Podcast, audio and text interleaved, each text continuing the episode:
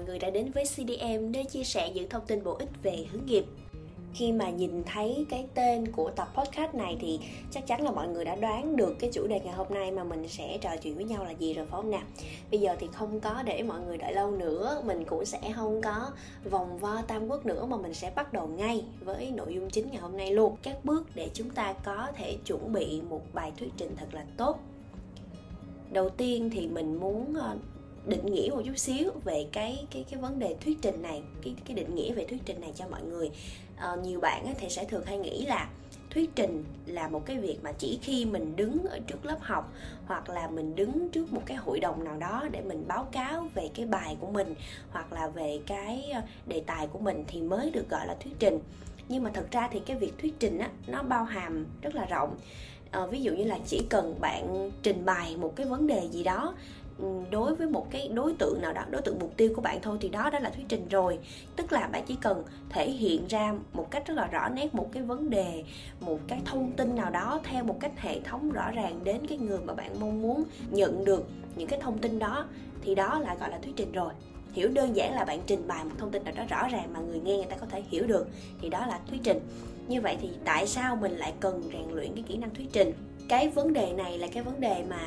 Phương Anh nghĩ nha là đôi khi Phương Anh không cần nói mọi người cũng đã hiểu được là cái tầm quan trọng của việc thuyết trình như thế nào rồi. Tại vì á khi mà mình rèn luyện cái kỹ năng thuyết trình của mình tốt á, nó sẽ tạo cho mình cái cơ hội để mình có thể phát triển bản thân ở nhiều khía cạnh khác nhau tại vì á, mọi người biết sao không khi mà mình thuyết trình tốt á, thì mình cần phải hội tụ được rất là nhiều những cái yếu tố. Ngoài cái việc mà mình học cách sử dụng ngôn từ nè, ngoài việc mình học cái phương thức biểu đạt như thế nào, cái ngôn ngữ hình thể của mình ra sao, mà mình còn phải rèn luyện cái tư duy phản biện nè, cái kỹ năng phân tích, xử lý, tổng hợp vấn đề nè, kỹ năng xử lý tình huống nè, thậm chí là có cả những kỹ năng về biên tập, về tư duy, về hình ảnh rất là nhiều. Cho nên là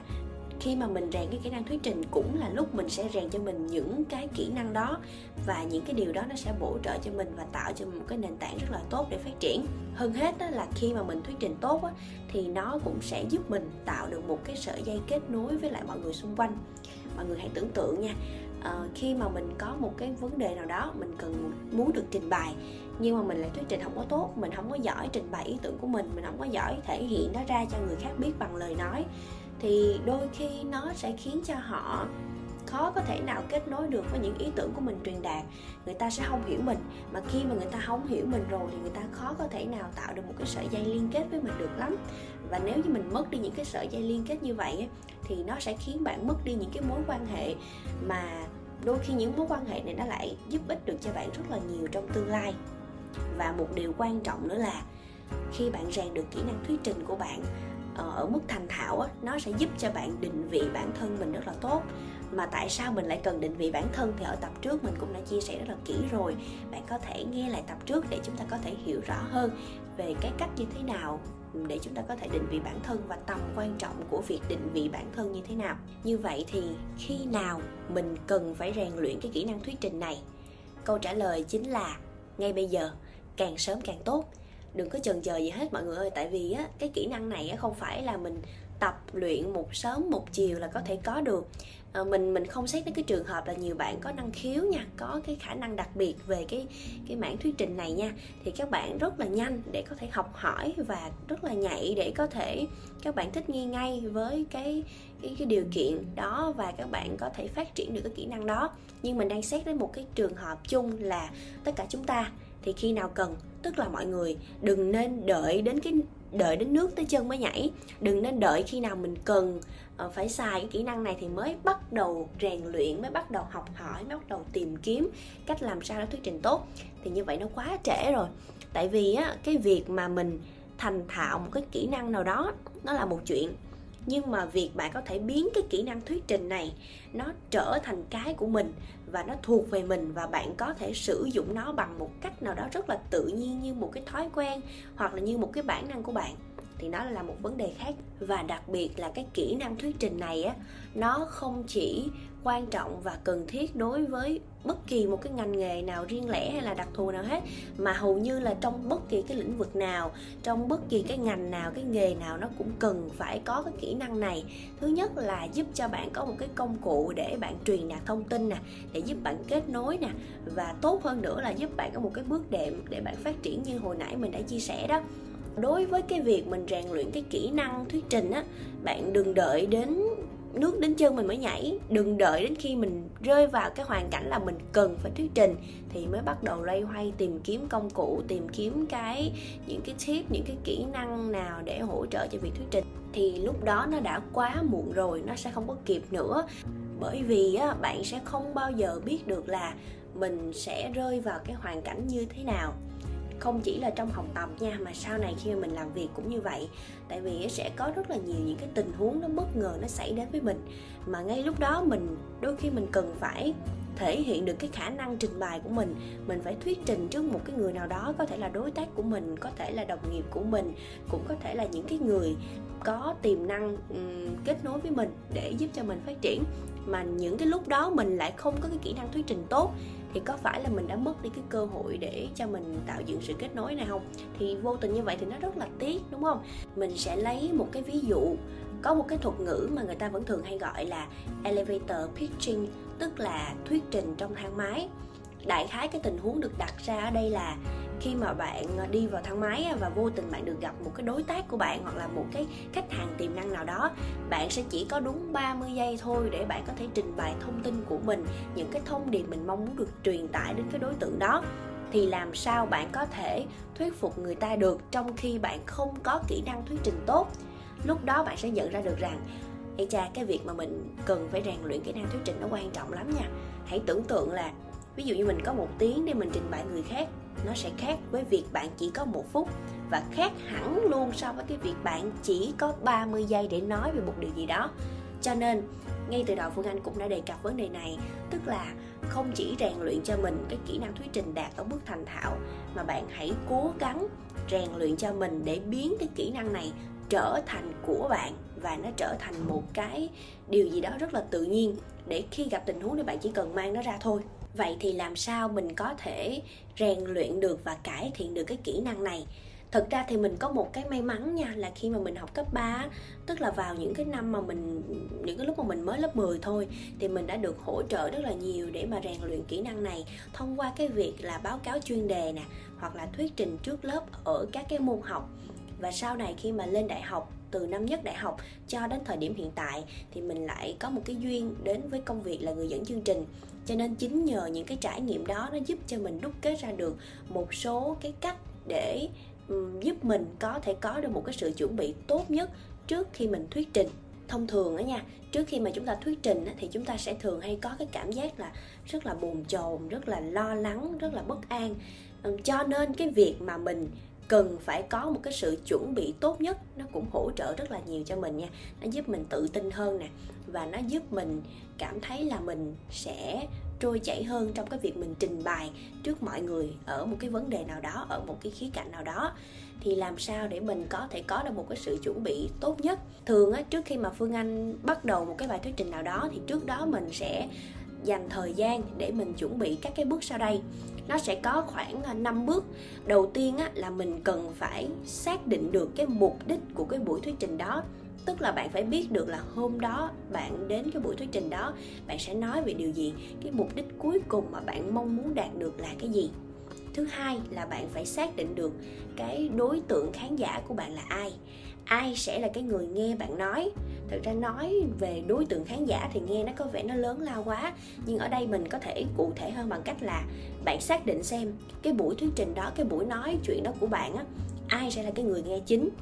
Cái đối tượng đó của bạn sẽ là người như thế nào? Bạn hãy phát họa ra cái chân dung của người nghe của bạn để bạn sẽ tìm ra được cái cách phù hợp để có thể nhắm đến đối tượng đó và truyền đạt được thông tin để làm sao cho người nghe người ta có thể hiểu được thông tin của bạn, hiểu được thông điệp của bạn một cách trọn vẹn nhất và thực ra là cái việc mà bạn xác định cái đối tượng nghe của bạn là ai á, nó rất là quan trọng nha. Bởi vì khi bạn xác định được cái đối tượng này là ai á nó sẽ giúp cho bạn xác định được cái cách truyền tải của mình đối với cái đối tượng khán giả này như thế nào. Ví dụ như bạn nói chuyện với ờ, cái cụ già nó sẽ khác với cách bạn nói chuyện với lại các em nhỏ. Và nó cũng khác luôn với cách bạn nói chuyện bạn thuyết trình trước những người đồng trang lứa với bạn trước giảng viên của bạn, trước thầy cô của bạn, nó hoàn toàn khác. Bạn sẽ phải lựa chọn cái phương thức biểu đạt khác, cái cách sử dụng ngôn ngữ nó khác, và đôi khi cả ngôn ngữ hình thể cũng khác, và đặc biệt là cái đại từ xưng hô như thế nào. Cho nên là cái việc bạn xác định càng chi tiết, càng kỹ và phát họa ra càng rõ nét cái chân dung của cái người nghe bạn là ai thì nó vô cùng quan trọng rồi, sau khi mình đã xác định được mục đích của buổi thuyết trình của mình là gì rồi, xác định được đối tượng là ai rồi, thì cái việc tiếp theo bạn cần phải làm đó chính là bạn phải lên cái dàn ý, lên cái outline, lên cái sườn cho cái bài thuyết trình của mình. Mục đích của cái việc mà mình lên dàn ý là gì? Để giúp cho bạn tập trung vào những cái ý chính, những cái ý trọng tâm, những cái ý quan trọng và đảm bảo rằng bạn sẽ không nói lan man, bạn sẽ không nói lệch đi cái vấn đề của bạn. Đây là một cái bước rất là quan trọng nha. Sau khi mà bạn đã lên được cái sườn rồi, lên được cái dàn ý cho mình rồi, thì cái bước thứ tư bạn cần phải làm là hãy triển khai các ý chính ra bằng những cái dấu cộng, bằng những cái gạch đầu dòng chi tiết hơn nữa để bạn làm rõ cái vấn đề nhưng mà hãy nhớ với mình một điều là làm gì thì làm bạn hãy cố gắng làm sao cho cái thông tin bạn truyền tải nó phải thật sự dễ hiểu phải thật sự xúc tích để người nghe người ta sẽ nắm bắt được và ta hệ thống được cái thông tin bạn truyền tải là gì. Và cái bước số 5 là một cái bước mà mình cảm thấy là mình rất là um, cần phải tập trung và cần phải đầu tư. Đó chính là bạn cần phải hệ thống lại tất cả những cái nội dung, tất cả những thông điệp của bạn muốn truyền tải lại bằng một câu duy nhất. Tại sao mình cần phải làm cái việc này? Đó là cái việc này nó sẽ giúp cho bạn là dù cho từ đầu đến cuối bạn nói điều gì, dù cho bạn thuyết trình về cái vấn đề gì đi chăng nữa, thì cuối cùng bạn vẫn sẽ phải quay về đúng về cái thông điệp mà bạn mong muốn người khác nhớ và nghe là gì cái việc mà bạn hệ thống lại tất cả những cái nội dung của bạn bằng một câu á, nó sẽ giúp cho người khác định vị được cái thông điệp bạn muốn truyền tải như thế nào. Nó sẽ giúp cho người khác nhớ lâu hơn, giúp cho người khác ấn tượng hơn và giúp cho họ dễ nắm bắt nội dung của bạn truyền tải hơn nữa. Cho nên cái việc hệ thống lại bằng một câu nó cũng rất là quan trọng nha và đặc biệt là những cái yếu tố giúp cho cái bài thuyết trình của bạn thành công, thu hút người khác. Nó không chỉ nằm ở cái việc bạn chuẩn bị nội dung nó tốt như thế nào, mà nó còn nằm ở cái việc bạn chỉnh chu về hình thức, về trang phục như thế nào nữa. Tại vì những cái điều đó nó sẽ giúp cho bạn tạo được một cái ấn tượng tốt, một cái thiện cảm đối với lại người nghe và cái người theo dõi cái buổi thuyết trình của bạn cho nên là dù bạn có làm gì thì hãy cố gắng là giữ cho bản thân mình uh, trang phục được gọn gàng sạch sẽ tươm tất và lịch sự hết sức có thể để chúng ta có thể tự tin nhất khi mà chúng ta bắt đầu một cái buổi thuyết trình với mọi người nha. Và còn một cái yếu tố nữa cực kỳ quan trọng luôn đó chính là về giọng nói. Ở cái yếu tố về giọng nói á, thì không nhất thiết là bạn phải cố gắng gồng mình lên để làm sao mình phát âm thật là tròn vành, rõ chữ, chuẩn chỉnh, từng từ, theo giống như là biên tập viên, theo giống phát thanh viên hay là người dẫn chương trình. Trừ phi là bạn mong muốn làm những công việc đó thì nó lại là một cái trường hợp khác nha. Ở đây mình chỉ xét cái khía cạnh là bạn làm những cái ngành nghề mà bạn cần sử dụng kỹ năng giao tiếp của mình, kỹ năng thuyết trình của mình để phục vụ cho cái công việc của bạn á. Thì bạn chỉ cần cố gắng làm sao điều chỉnh. Thứ nhất là về cái tốc độ bạn nói nó phù hợp với lại người nghe. Không quá nhanh cũng không quá chậm.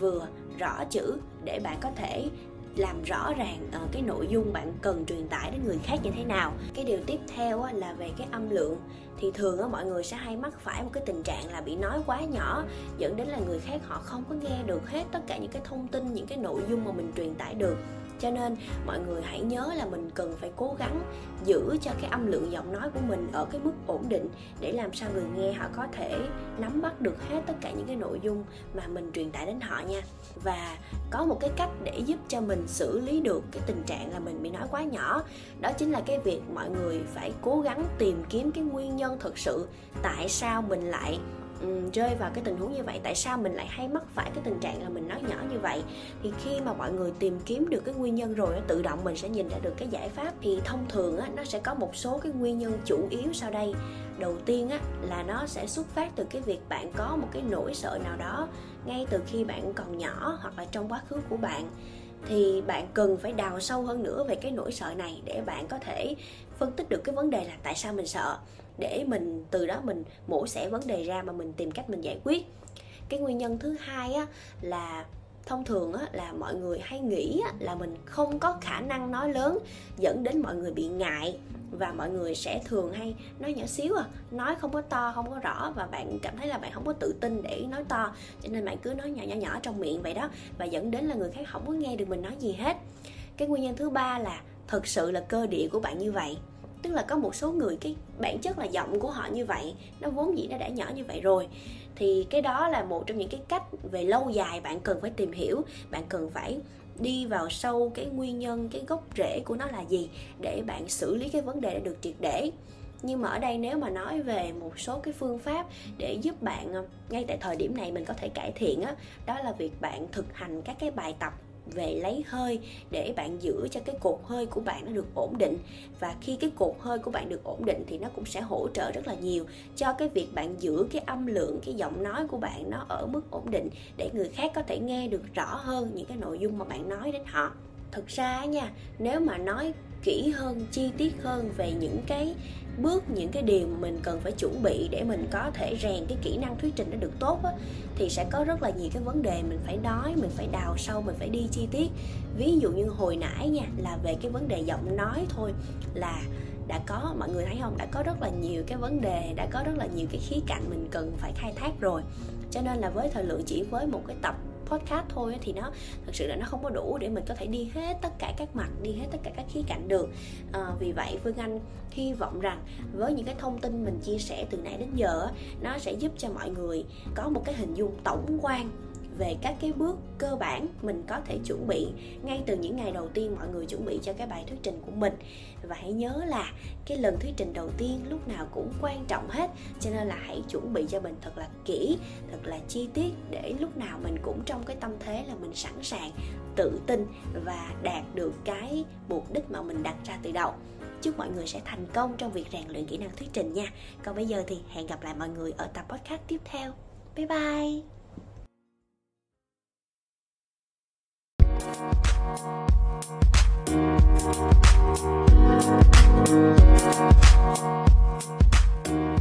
you.